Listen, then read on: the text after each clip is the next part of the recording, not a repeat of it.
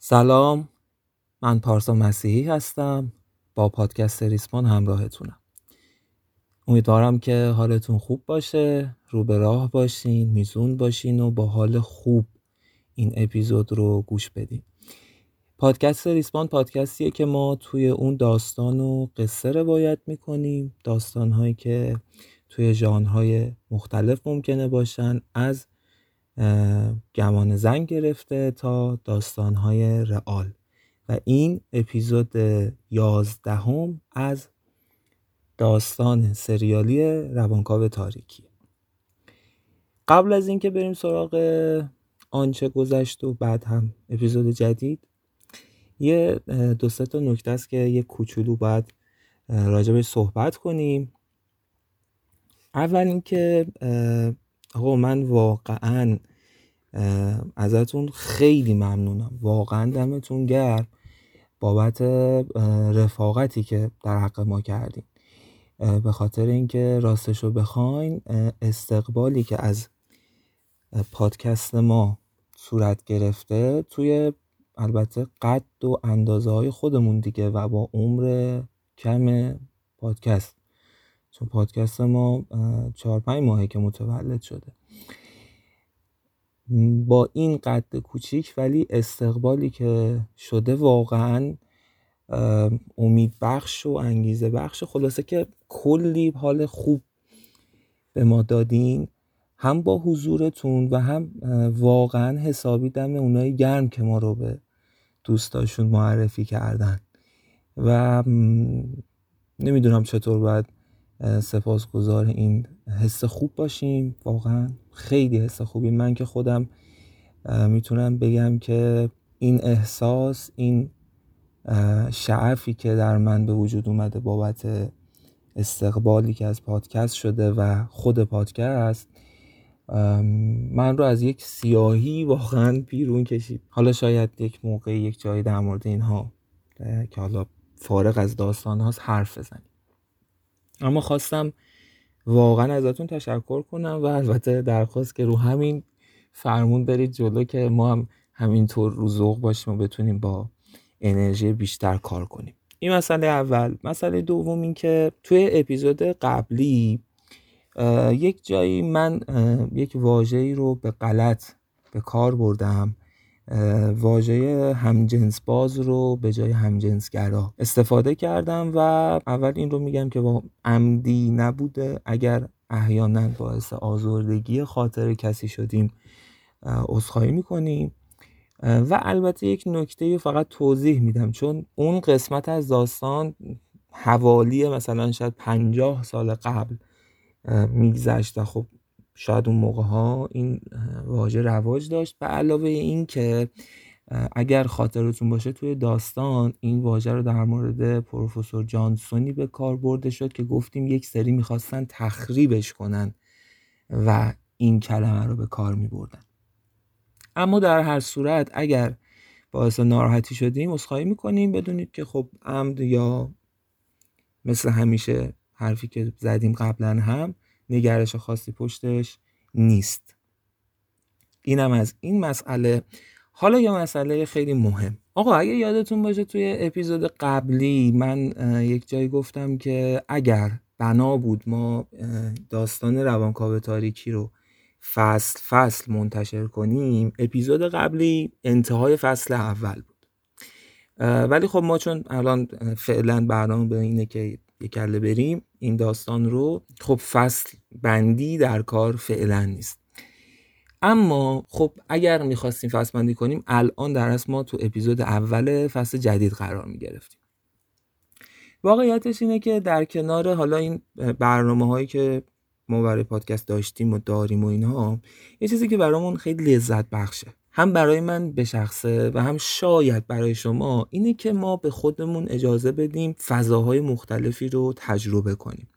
یک بخشی از این تجربه کردن تو فضاهای مختلف درون داستانه که خب حالا این رو بعدا در مورد صحبت می‌کنیم. هم ما توی خود داستان همون کلی تجربه گرایی داریم از نوع تخیل و عالم خیال که حالا توی اپیزود صفر رو معرفی در موردش صحبت کرده بودیم یه کوچولو.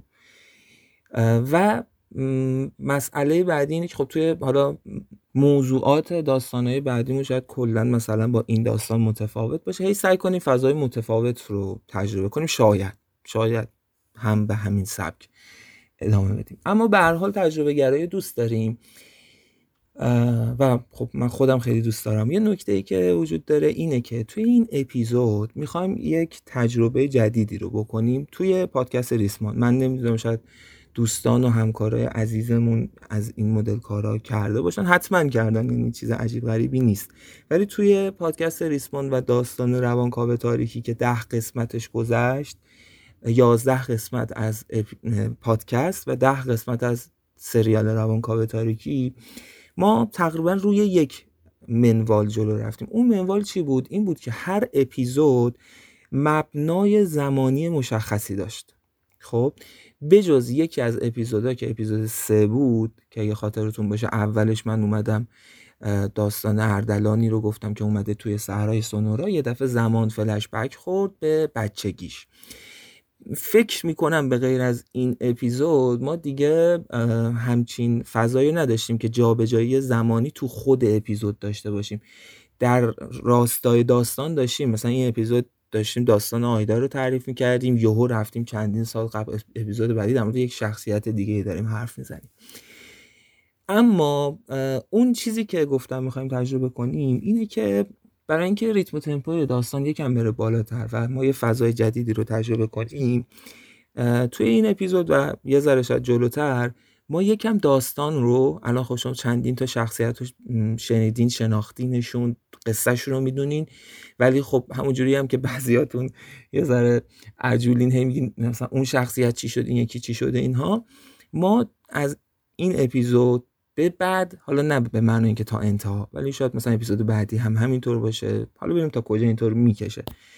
موازی روایت می‌کنیم. یعنی بذارید خیلی ساده بگم البته توی حین تعریف کردن داستان هم دوباره من این رو میگم. نگید چرا دوباره گفت برای اینکه یادآوری بشه. یعنی اینکه اگه بخوام مثال بزنم خب مثلا ما توی یه فیلم خیلی راحت این رو میپذیریم و می‌بینیم که مثلا دوربین روی یک زمان و یک شخصیت و یک موقعیت و یک صحنه است. بعد کات سکانس بعدی مثلا میره تو یک زمان دیگه ای حالا عقب جلو و تو یک موقعیت دیگه ای و ما این کاملا برامون جا افتاده است. حالا شما تو این اپیزود فکر کنید که مثلا داریم فیلم می‌بینیم با هم و من دارم فیلم برای شما تعریف می‌کنم. من اصلا اینطور بگم بهتره. من دارم فیلم رو می‌بینم و دارم برای شما تعریف می‌کنم. فقط با یه تفاوت کوچیک. اونم اینه که خب ما توی فیلم به ذهن شخصیت ها نمی‌تونیم ورود پیدا کنیم تا اکثر فیلم ها ولی اینجا یه کوچولو این رو داریم. چون به حال داستان بر مبنای نوشته و رمانه. اینم از این. امیدوارم که تونسته باشم جا بندازم. مطلبی که می‌خواستم بگم و حالا بریم ببینیم که چی پیش میاد و امیدوارم که لذت ببرین. ببخشید این نکته می‌خواستم بگم. یادم رفت. اینکه بچه ها اونایی که یکم علال خصوص عجول ترن خیلی هم به پایان داستان سریال روانکاو تاریکی چیزی نمونده. ما کلا برنامهمون این نیستش که مثلا روی یک داستان همینطور ادامه بدیم. کلی داستانه دیگه هستش که تو نوبتن که بریم سراغشون. و بهتون قول میدم اونا هم خیلی جذابن. البته با لطف شما من خودم می‌دونم که به حال قطعا پر از ایراد هم هستیم. ولی خب به اندازه و قد خودمون دیگه. امیدوارم که لذت ببرین. من دیگه بیشتر از این حرف نزنم و بریم سراغ آنچه گذشت در اپیزود قبل.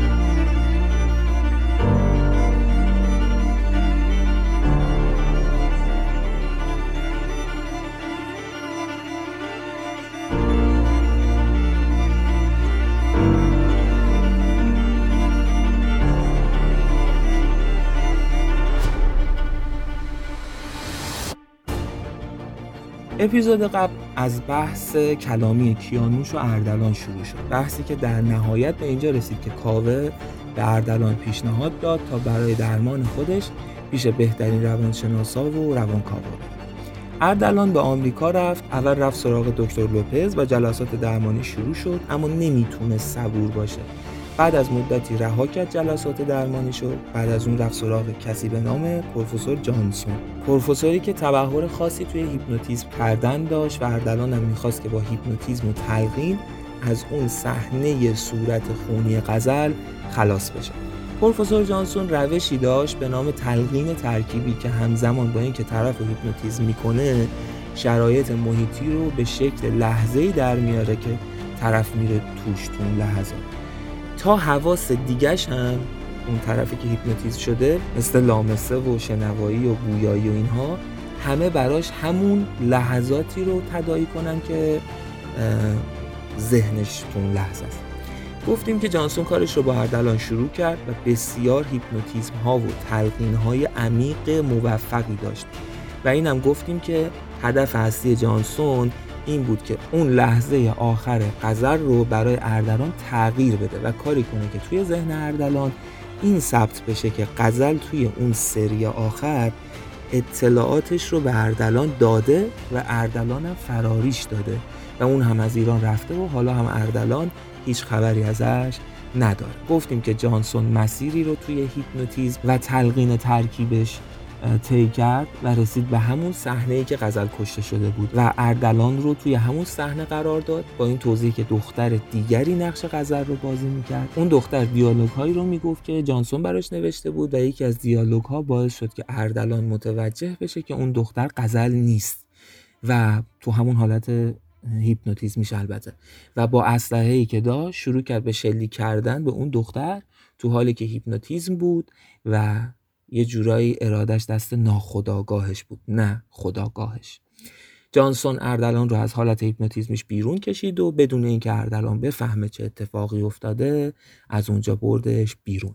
چند روز بعد جانسون با اردلان قراری گذاشت و براش گفت که درمانش روی اردلان شکست خورده و اینکه معتقد هیچ راه درمانی برای اردلان وجود نداره جز راهی که از تاریکی بگذره. چون درون اردلان پر از تاریکیه. اردلان بهش میگه که چرا همچین حرفی می‌زنی؟ و جانسون براش کل روندی که توی هیپنوتیزم ها با اردلان طی کرده بود رو توضیح میده. ماجرا وقتی به اون قسمت کشته شدن اون دختر می‌رسه اردلان باور نمی‌کنه. جانسون میبرتش پشت سیستمی و تصاویر ضبط شده از دوربین مدار بسته رو نشونش میده. خلاصه کنیم که جانسون توی همون حال راهی جلوی پای اردلان می‌ذاره. اون براش از پاراسایکولوژی یا فراروانشناسی میگه و اینکه توی تاریکی این راه ممکنه بتونه خودش رو درمان کنه و البته به قدرت‌های زیادی هم برسه. جانسون برای اولین قدم برای اولین قدم ورود به این عرصه از شاگردی که تو قدیم داشت برای اردلان گفت. از صحرای سونورا گفت از هیپنوتیزم سنگ گفت. اون گفت که اگر بتونه سنگی رو هیپنوتیزم کنه ممکنه بتونه بفهمه که اون شاگرد قدیمیش که اسمش ریچارد بود چه مسیری رو طی کرده و توی پاراسایکولوژی موفق و استاد شده. و چندی بعد اردلان سپه پا به صحرای سونورا می‌ذاره. حالا بریم سراغ ادامه ماجرا و اپیزود 11 هم از داستان سریالی روانکاو تاریکی. همونطور که گفتم توی این اپیزود می‌خوایم یکم مدل تعریف کردن رو عوض کنیم دیگه. یه نوع دیگری از روایت رو با هم تجربه کنیم. حتی با یه تغییر خیلی کوچیک یعنی که شاید اصلا چیزی احساس نکنید. فقط اینکه شما الان تصور می‌کنید که من دارم یه فیلمی رو می‌بینم و دارم سکانس به سکانس براتون تعریفش می‌کنم. البته می‌دونم که احتمالا تعریف سکانس به چیزی که من تعریف می‌کنم متفاوته ولی وقتی داشتم بهش فکر می‌کردم که از چه واژه‌ای استفاده کنم که راحت مفهوم ذهنیمو به شما منتقل کنم فعلا چیزی بهتر از سکانس پیدا نکردم. پس من انگار دارم فیلمو می‌بینم و سکانس به سکانس برای شما تعریف می‌کنم. حالا بریم سراغ سکانس اول.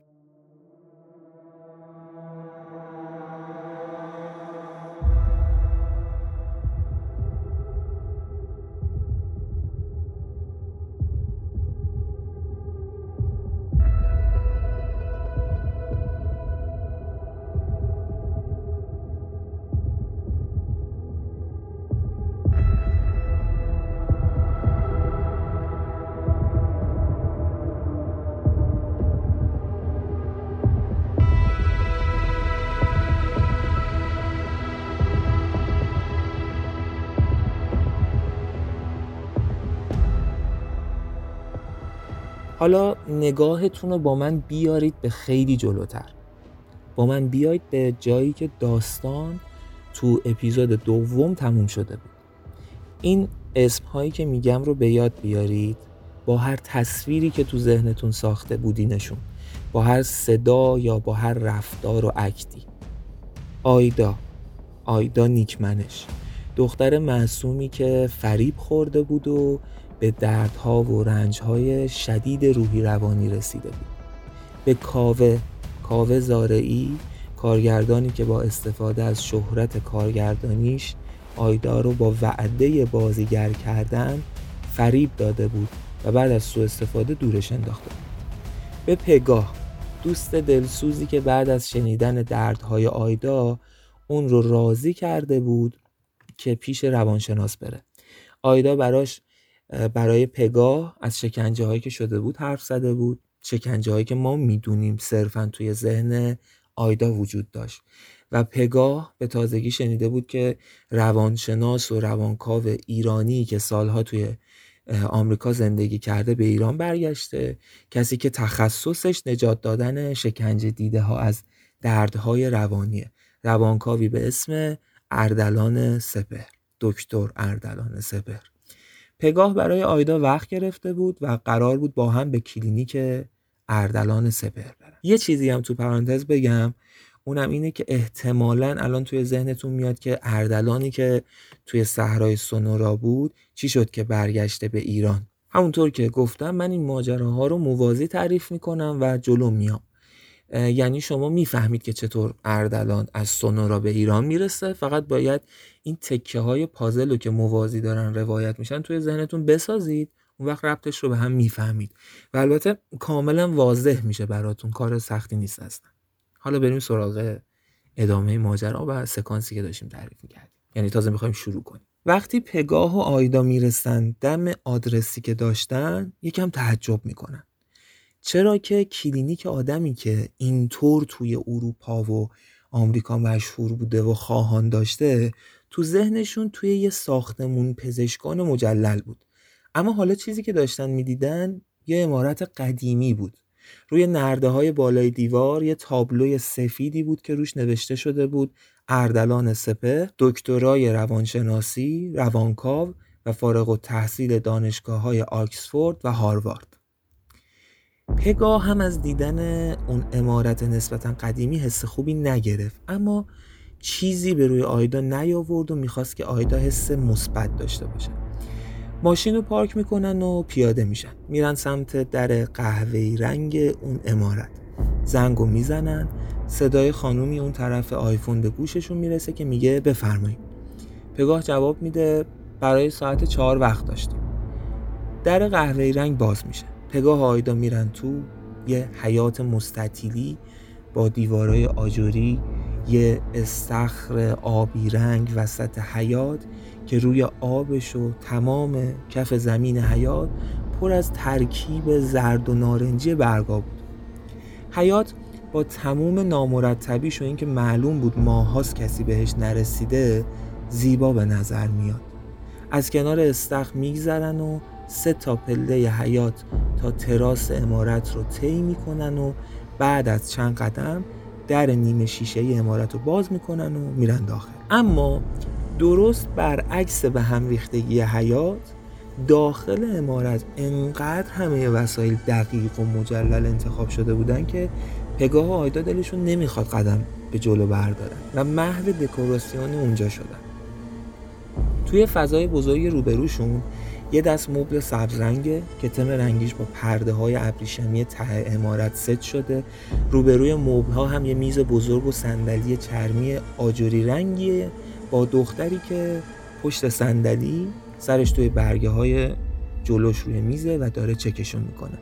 بالای سر این دختر یه تابلو فرش بزرگ قرمز با یه طرح اصیل ایرانیه که وجودش بیشتر برای کاخ شاهنشاهی ضروری به نظر می‌رسه تا مطبه روانکاف در و دیوار پر از تابلوهای نقاشی و عکسهایی که از آدمهایی که حتما مشهور بودن اما پگاه آیدا هیچ ایده ای بهشون نداشتن. در و دیوار پر از این قابا. سمت راست میز دختر پله هایی بود که به طبقه بالای امارت راه داشت و سمت چپ یک در بزرگ چرمی. منشی که به نظر می‌رسه اونم لباسش رو با دکوراسیون اونجا ست کرده متوجه حضور پگاه و آیدا میشه. سرش رو بالا میاره و با سلام همراه با لبخندش خیرگی چشای پگاه و آیدا رو میدوستن منشی بعد از خوش آمدگویی اونها رو به سمت مبتا راهنمایی می‌کنه ازشون می‌خواد که منتظر بمونه. پشت میزش میره گوشی تلفن رو بر میداره و بعد از مکالمه کوتاه میگه که آیدا خانم کدومتون هستین؟ آیدا سرش تکون میده و میگه منم. دوستم برام وقت گرفته و من رو تا اینجا همراهی کرده. منشی لبخند به لب میگه دوستتون می‌تونن بیرون منتظر باشن ما با هم گپ می‌زنیم تا حوصلهشون سر نره. شما می‌تونید چند دقیقه دیگه تشریف ببرید داخل. اون وقت منشی از کشوی میزش پرونده قرمز رنگی رو در میاره و بازش می‌کنه. شروع می‌کنه یه سری اطلاعات شخصی از آیدا پرسیدن و برگه توی اون پوشه قرمز و پر کردن.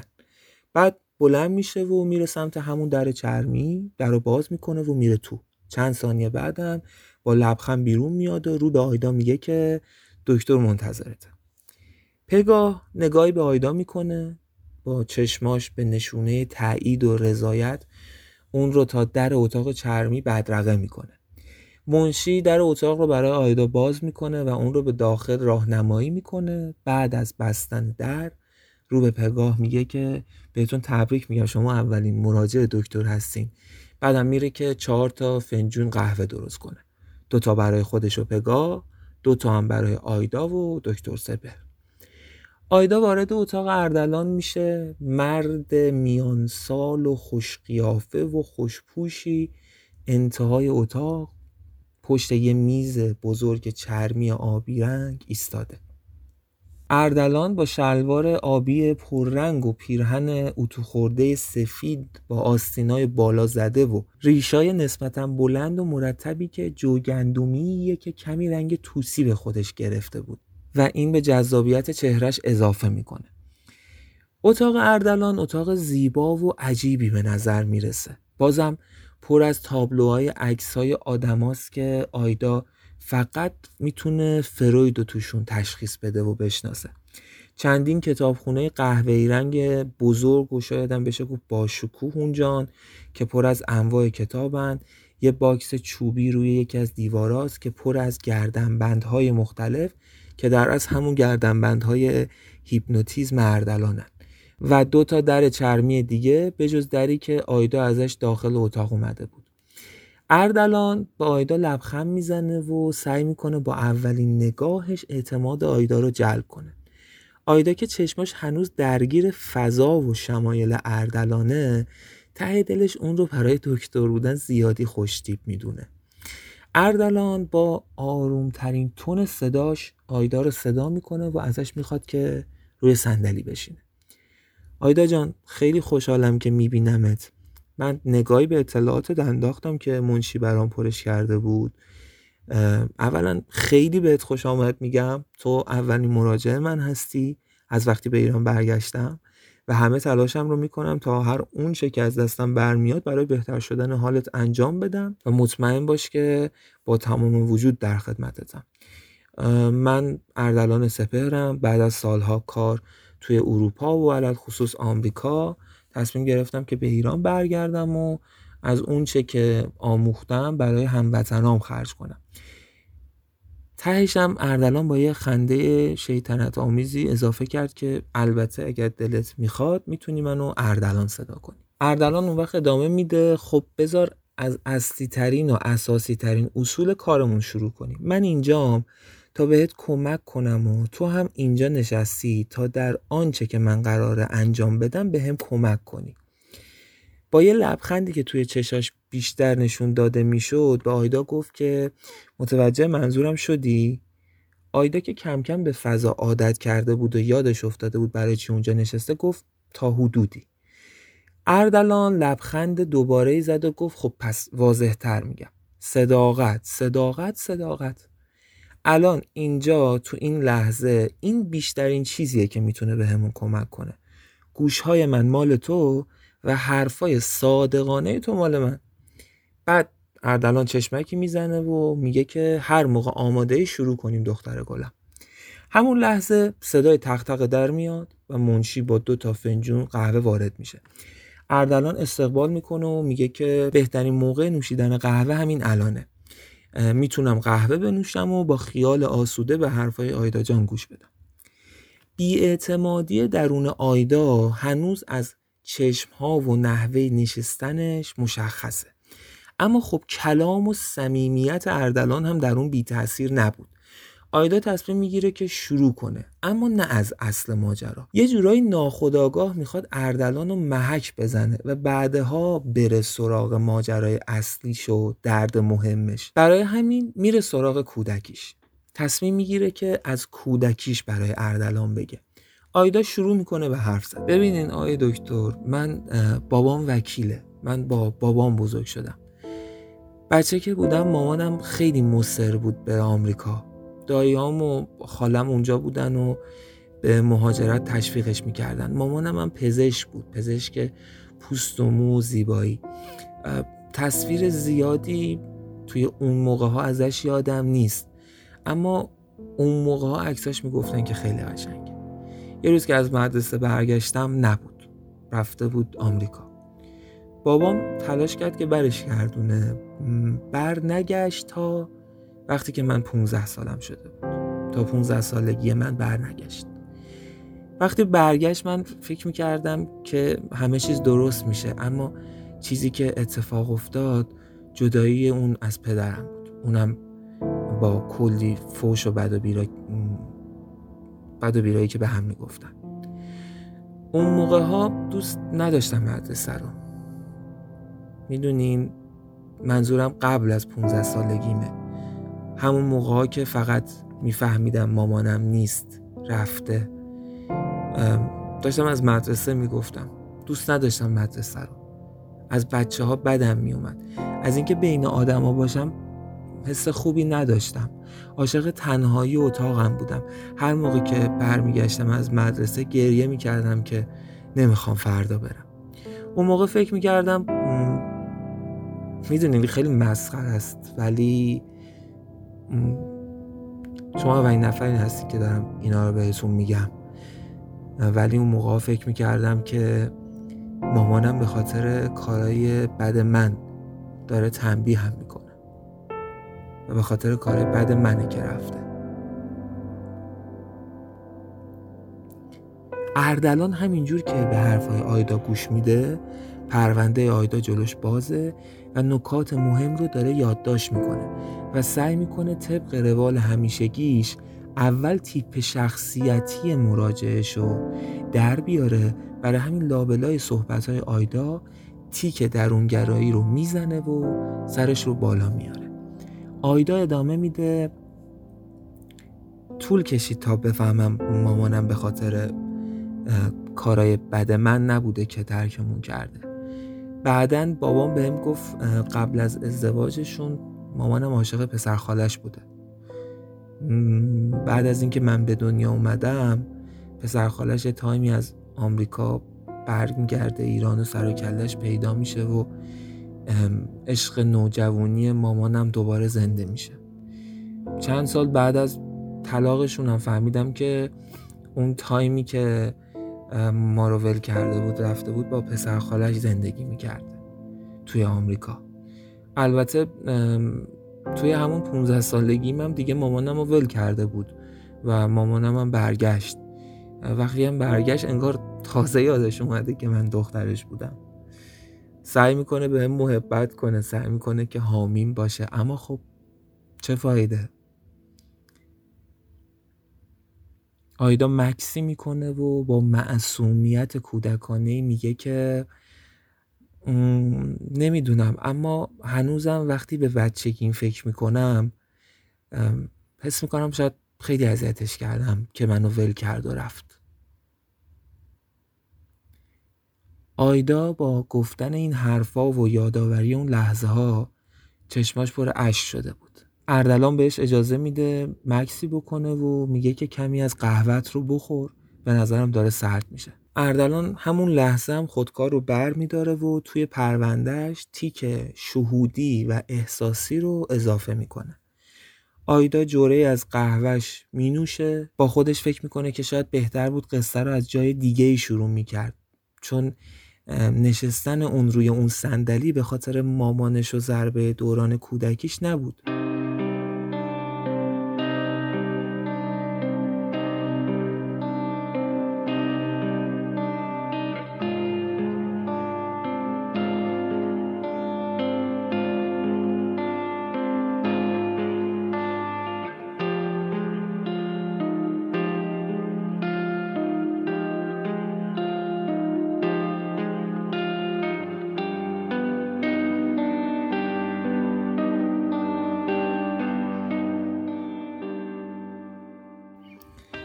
اما ادامه داد. بعد از رفتن مامانم من هر روز می‌دونین من بعد از رفتن مامانم هر روز لباساشو میپوشیدم و کفشاشو پام می‌کردم. اون وقت برای آیدای کوچیک تو قلبم نقششو بازی می‌کردم. نقش مامانم رو بازی می‌کردم. فکر کنم از همون موقع ها بود که میل و علاقه من به بازیگری به وجود اومد و بعدم تبدیل به یه رویا شد. نوجوان که بودم با رویای بازیگری میخوابیدم و با همون رویا بیدار می‌شدم. بابام که می‌دید انقدر به این حرف علاقه دارم برام دنبال کلاس های مختلف میگشت و ثبت نامم می‌کرد. ولی نمی‌دونم چرا بعد از کلی به تعویق انداختن یکی دو جلسه که می‌رفتم ولشون می‌کردم. تا اینکه دانشگاه رشته بازیگری قبول شدم. آیدا کمی مکس می‌کنه سرش رو پایین میندازه و آخرین جوره از قهوهش رو مینوشه. بعد میگه که من هنوز هیچی از داستانم به شما نگفتم. راستیتش اصلا واقعیتش اینه که همه چیز از اینجا شروع شد از این رشته و از این دانشگاه. اما دیگه نمی‌تونم. اگر اجازه بدین باقیش رو بذاریم برای بعد. و بعد یه دفعه و ناگهانی آیدا از جاش بلند میشه. اردلانم با لبخندی میگه که مشکلی نیست مشکلی نیست. نگاهی هم به ساعت بالای سرش میندازه اردلان و میگه که به نظر میاد ساعت جلسم رو به اتمامه و می‌ذاریم برای جلسه بعد. اردلان از صحبت‌های انتهایی آیدا دو تا نکته دیگر رو متوجه میشه. یکی اینکه آیدا معمولا از اون دست آدماست که انجام کاراش رو به تعویق میندازه. و دوم اینکه هنوز اعتمادی که باید رو به اردلان پیدا نکرده. لبخندی به آیدا می‌زنه و میگه به نظر من همه چیز برای جلسه اول عالی پیش رفت آیدا جان. مشتاقانه منتظر دیدنت برای جلسه بعد هستم. و با خودکارش آخرین تیک که کنار گزینه نظارگر بود رو پر می‌کنه و پرونده رو میبنده.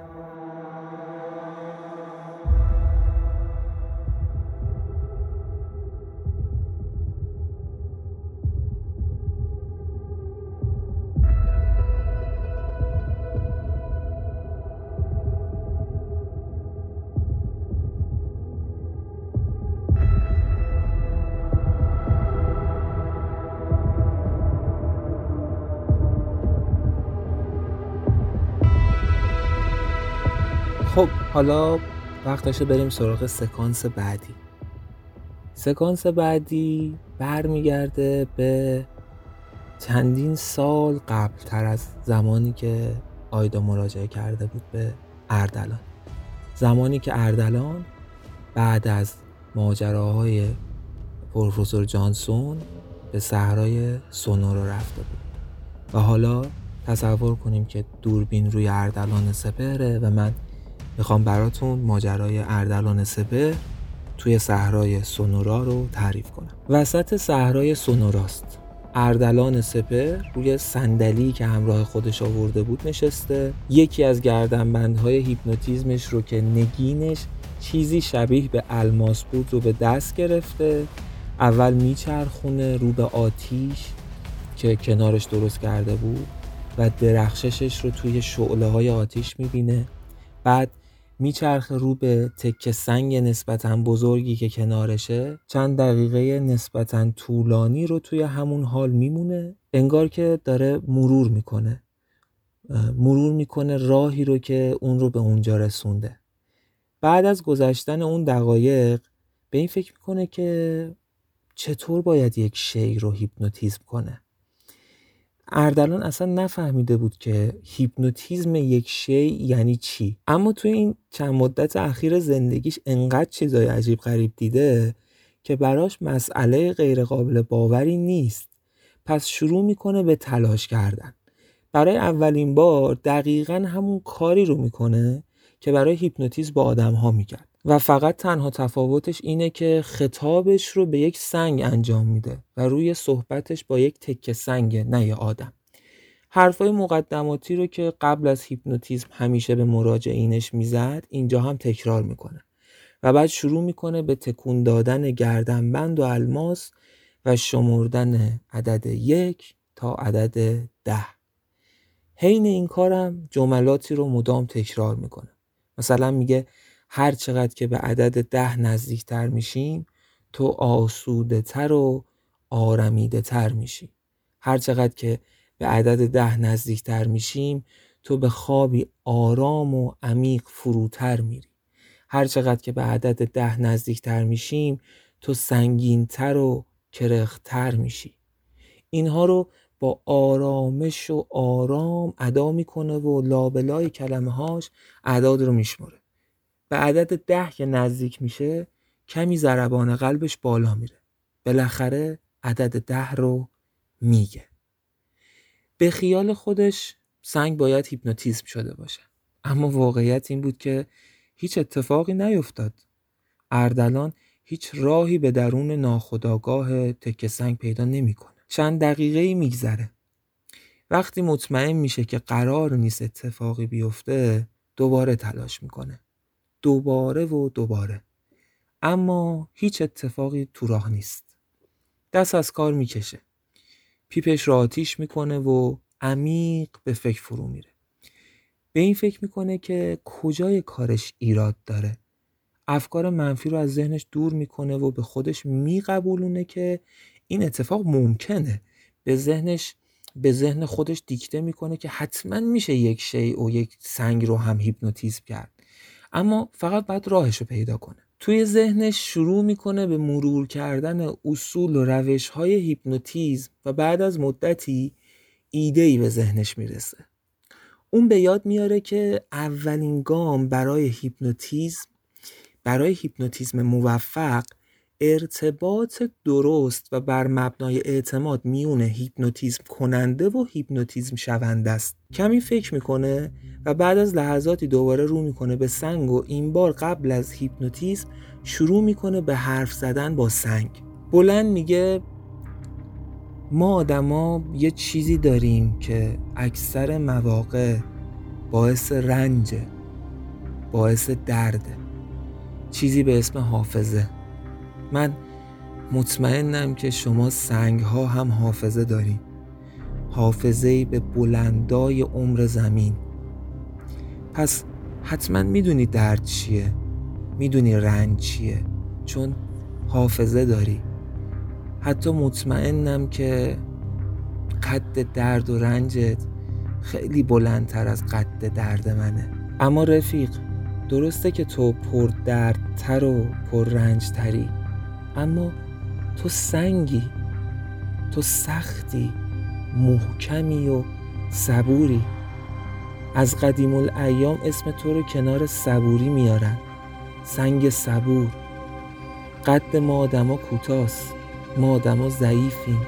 کم تحملیم و کم طاقت. اونقدر که یه خاطره تو حافظمون می‌تونه کابوس هر لحظهمون باشه. می‌تونه تمام زندگیمون رو خراب کنه و تباه. حالا من اینجام چون گیر یه صحنم گیر یه خاطرم می‌دونی چقدر چرخیدم توی این دنیای بی سر و ته. تا درمون شه دردم. از شرق به غرب از غرب به شرق. اما نشده که نشده. اما می‌دونی یه نور امیدی دویده تو دلم. که وابسته است به کمک تو.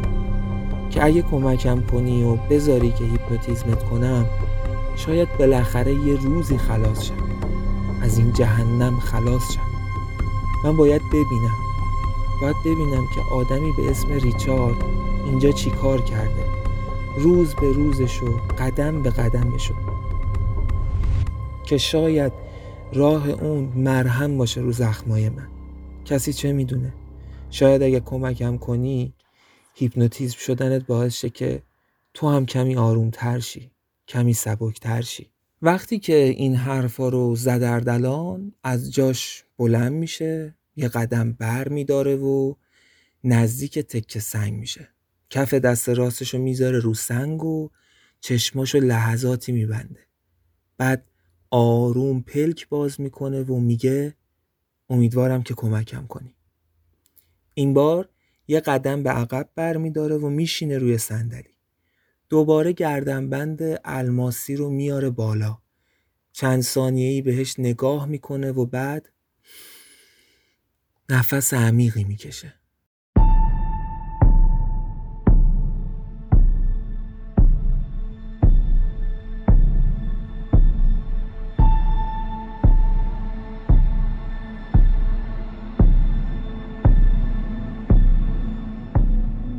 شروع می‌کنه به تکون دادن گردنبند و نگین الماسی شکل روی هوا به چپ و راست تاب می‌خوره.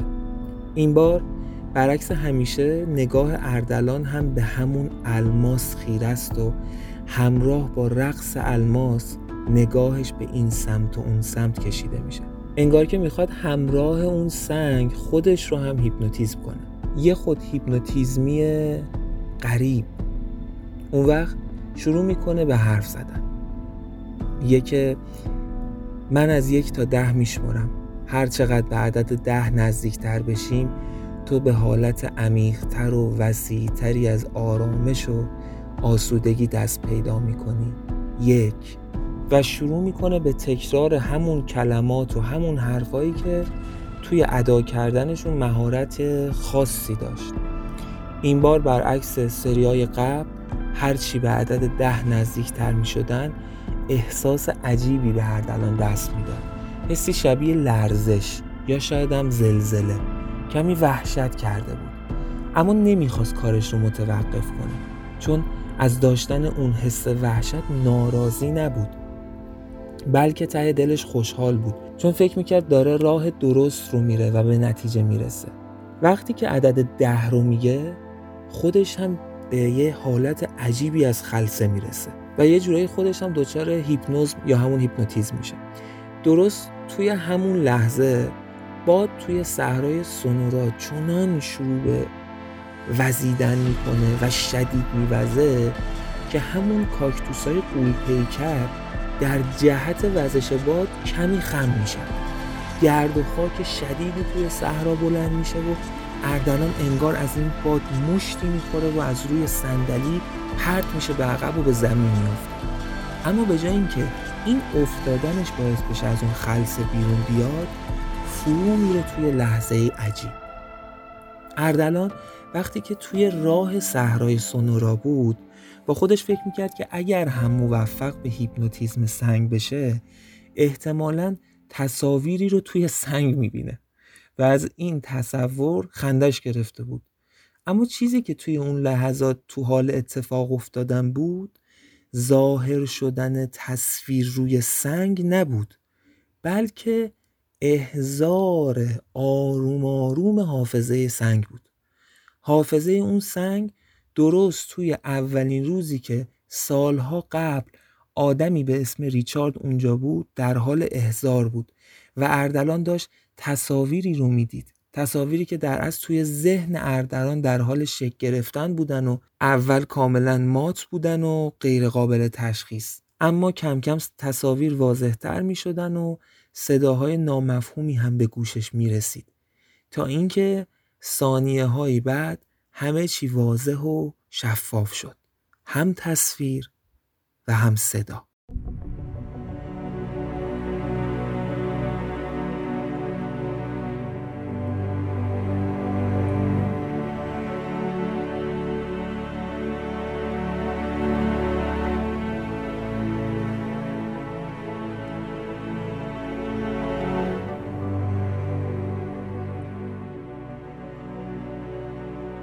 اردلان جوون بلندقدی رو دید موهای بور روشنی که به طلایی می‌زد و بلند بود تا روی شونه هاش بینی کشیده و قلمی داشت و لبهایی باریک. روی زمین جایی نزدیک به همون تکه سنگ چهارزانو نشسته. پراکندگی پوشش گیاهی کمی متفاوت بود با زمانی که اردلان توی اون صحراست. اما تکه سنگ دقیقا همون تکه سنگه. توی دست اون جوون کتابی هست که به نظر قدیمی می‌رسه. قطوره و کاغذهای کاهی داره. جوون موبلند سرش رو میندازه پایین و لحظات نسبتا طولانی چشماش رو میبنده. بعد از اون کتاب رو رها می‌کنه و دستهاش رو در عرض شونه هاش باز می‌کنه. بعد نفس عمیقی می‌کشه و همراه با بازدمش چشمهاش رو باز می‌کنه. اون وقت با صدای بلند میگه من ریچارد تصمیم دارم مدت شاید طولانی رو در کنار شما زندگی کنم. چون می‌دونم شما مملو از انرژی و غذای ذهنی. از روزی که تصمیم گرفتم به پاراسایکولوژی رو بیارم دنبال استاد گشتم. هیچ کس رو پیدا نمی کردم که در مقام استادی باشه. دو سال تمام دنبال استاد گشتم. شرق و غرب این کره خاکی رو گشتم. انقدر پرسیدم و تحقیق کردم تا توی کوههای نپال کسی رو پیدا کردم که توی این امور خبره بود. پیر بود و عجیب. تمام تلاشم رو کردم که من رو به عنوان شاگردش قبول کنه وقتی که اصرار و تصمیم جدی من رو دید بهم گفت که برای استاد شدن توی این راه باید خودت کشف کنی باید خودت کاشف باشی. بهترین استاد توی این مسیر طبیعته. وقتی ازش پرسیدم کجا؟ گفت صحرا. به بزرگترین صحرای نزدیک محل زندگیت برو و سعی کن با صحرا و تمام اجزاش حرف بزنی و ارتباط بگیری. بهم گفت که صحرا به خاطر اوریان بودنش به خاطر بینیازیش قدرتمنده. پر از انرژی و پر از غذای ذهن. ریچارد یه دستش رو پایین میاره و کتاب روی پاش رو بلند می‌کنه و ادامه میده. روز آخری که می‌خواستم اونجا رو ترک کنم این کتاب رو به هم داد و ازم قول گرفت تا روزی که به نزدیکترین صحرای محل زندگی نیومدم و بیتوته نکردم بازش نکنم و وقتی هم که به صحرا اومدم اون رو در کنار تو بخونم. بلند و رسا. حالا من اینجام کنار شما توی قلب صحرا. به هم کمک کن. صحرا به هم کمک کن تا زودتر به دست بیارم هر آنچه که باید. اون وقت کتاب رو باز می‌کنه و میره سراغ صفحه اول و بلند شروع می‌کنه به خوندن. این کتاب تنها یک راهنماست. کاشف تو هستی. ریچارد چند لحظه سکوت می‌کنه. اون وقت نگاهش رو میکشونه روی خط بعدی. زمانی اجازه خواندن صفحه بعد را داری که توانسته باشی امر صفحه قبل را انجام دهی. در غیر این صورت کتاب را از دست خواهی داد. این بار ریچارد بیوقفه رفت سراغ خط بعد که با فاصله از خط قبلی نوشته شده بود. گام نخست تمرکز است. به روی زانوان خود بنشین کف دست راستت را به روی شانه چپت قرار بده و کف دست چپت را به روی شانه سمت راست. جوری که دستانت نشان ضرب در به خود بگیرد این گونه نیروهای هر نیمه جسم و روانت میان هم به رفت آمد در خواهند آمد. روی یک چیز در صحرا تمرکز کن. و تا زمانی که ذهنت اجازه می‌دهد و توانش را دارد رویش متمرکز بمان. آنقدر تمرین کن تا بتوانی روی یک چیز نیمی از شبانه روز را متمرکز بمانی. هر زمانی که به این قدرت رسیدی می توانی به صفحه بعد کتاب بروی. جملات اون صفحه از کتاب تموم شده بود و ریچارد کتاب رو میبنده و می‌ذاره کنارش. ساعت وصل شده به زنجیری رو از جیبش در میاره و به اقربه هاش نگاه می‌کنه. اون وقت دوباره ساعت رو توی جیبش می‌ذاره. بی معطلی کمی به تکه سنگ نزدیک میشه روی دو زانو میشینه کف دست راستش رو روی شونه چپش می‌ذاره و کف دست چپش رو روی شونه راستش و خیره میشه به همون تکه سنگ. درست توی همون لحظه باد توی صحرای سونورا دوباره شدت می‌گیره و اردلان این بار کمی رو به جلو پرتاب میشه. اون موفق شده بود حافظه سنگ و احزار کنه. وزش باد صحرای سونورا آروم گرفته بود و اردلان لبخندی روی لباش میشینه. از جاش بلند میشه و نزدیک سنگ میشه و دستش رو روی تکه سنگ می‌ذاره انگار که نشونه ای باشه برای تشکر. اون وقت نگاهی به ساعتش میندازه دو زانو روبروی سنگ میشینه کف دست راستش رو می‌ذاره روی شونه چپش و کف دست چپش رو روی شونه راستش رو خیره میشه به تکه سنگ. حالا شما تصور کنید که این فیلم دوربینش به حرکت در میاد. از اون صحنه یه ذره بیایید بالا فکر کنید دوربین این فیلم داره حرکت می‌کنه به سرعت شروع می‌کنه توی همون صحرا از اردلان دور شدن و به عقب اومدن.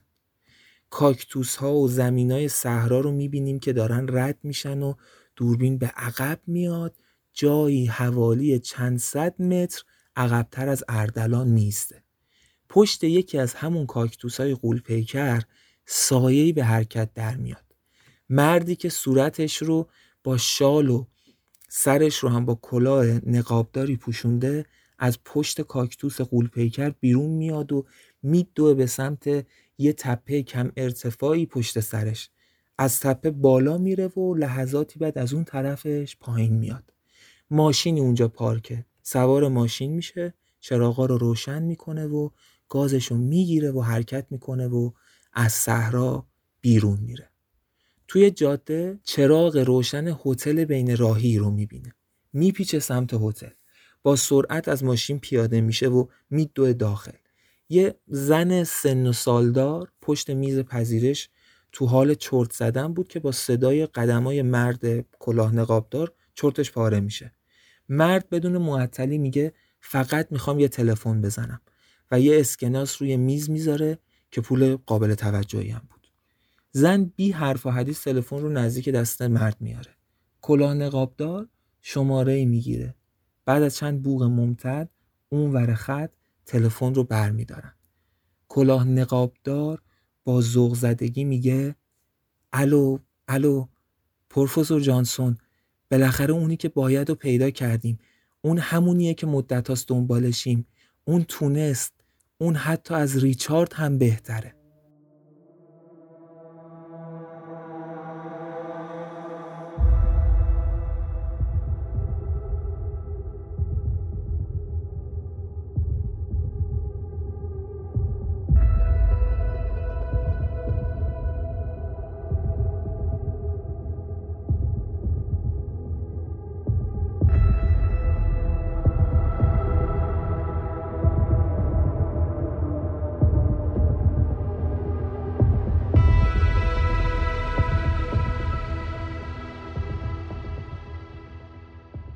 حالا بریم سراغ سکانس سوم و آخر این اپیزود.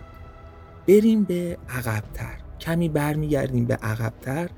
به همون لحظاتی که اردلان قبل از اینکه بره به صحرای سونورا توی حالتی که هیپنوتیزمه توی خونه پروفسور جانسون شروع می‌کنه به شلیک کردن به دختری که تنها نقش قذر رو ایفا می‌کرد و خونش روی زمین پخش میشه. پروفسور با سرعت خودش رو به اردلان میرسونه ضربه به دست اردلان می‌زنه و اسلحه پرت میشه روی زمین. اردلان رو با تمام زور میکشونه تا از اون سالن مستطیلی شک بیرون بکشتش و ببرتش به اتاق آبی هیپنوتیزم. همزمان با فریاد میگه اردلان من دکتر تو پروفسور جانسون هستم تو باید بیدار بشی. مدام این حرفا رو تکرار می‌کنه تا رسیدن به اون اتاق آبی. اون وقت سری دکمه کنترلش رو می‌زنه و دیوار سالن مستطیلی حرکت می‌کنه تا بسته بشه. درست توی همین لحظه جانسون دستش رو می‌ذاره روی شونه چپ اردلان و از توی جیبش سکه در میاره و روی زمین پرتاب می‌کنه. اردلان از فضای هیپنوتیزم در میاد و بیدار میشه. حس سرگیجه شدیدی داره به جانسون نگاه می‌کنه که نفس نفس می‌زنه و حسابی به هم ریخته است. ازش می‌پرسه که چه خبره اینجا پروفسور؟ جانسون با همون نفس نفس زدنش بریده بریده میگه بعدا بهت توضیح میدم اردلان. لطفا الان برو و منتظر تماسم باش. چشمبند رو بهش میده و اردلان رو تا دم لابی همراهی می‌کنه. اردلان از لابی خارج میشه و حیات خونه پروفسور جانسون رو طی می‌کنه و از اونجا بیرون میره. تو قسمت قبل از اینجای داستان فکوس کردیم روی اردلان. انگار دوربین این فیلم روی اردلان بود و ماجرای اون رو روایت می‌کرد. اما توی این قسمت توی این لحظه دوربین رو روی پروفسور جانسون نگه میداریم. دوربین روی پروفسور جانسونه. جانسون بعد از رفتن اردلان میدوه داخل. راهروهای امارتش رو طی می‌کنه تا می‌رسه به یه اتاقکی که یه کامپیوتر اونجاست. میشینه پشت سیستم و سریع ضبط دوربین های مدار بسته و میکروفون های اتاق آبی و سالن مستطیلی شکل رو متوقف می‌کنه. اون وقت از صندلی بلند میشه میدوه به سمت اتاق آبی. کنترل رو در میاره و دکمه کنار رفتن دیوار سالن مستطیلی رو می‌زنه. دیوار کنار میره. پروفسور نزدیک بدن روی زمین افتاده دختر میشه. اون وقت دستاشو میاره بالا و شروع می‌کنه به کف زدن. و با خنده میگه تو بی نظیری. خیلی خوشحالم که گذاشتم خودت این نقش رو بازی کنی.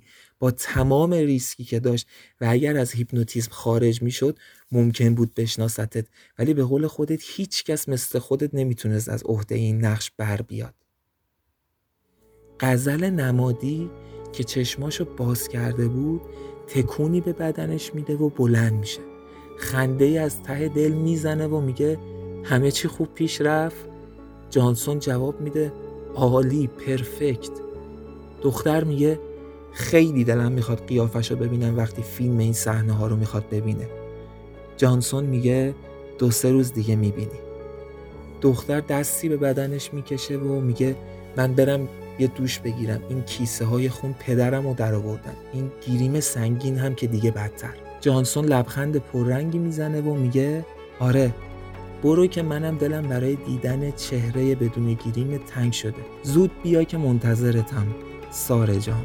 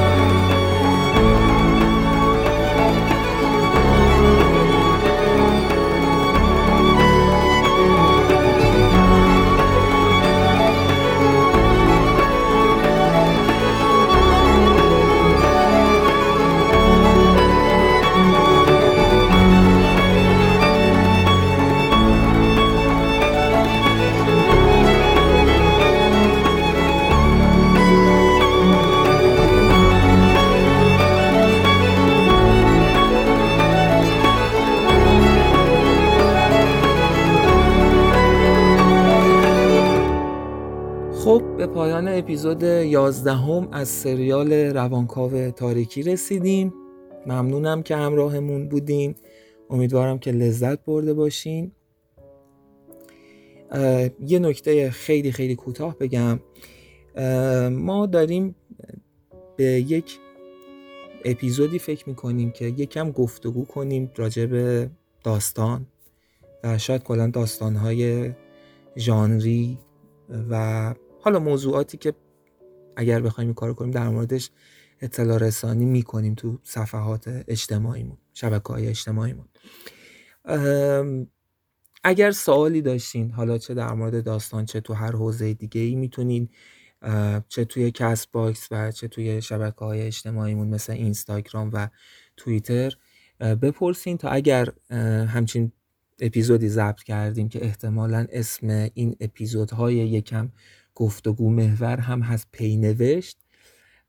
اونجا مطرحش کنیم و دربارهش صحبت کنیم.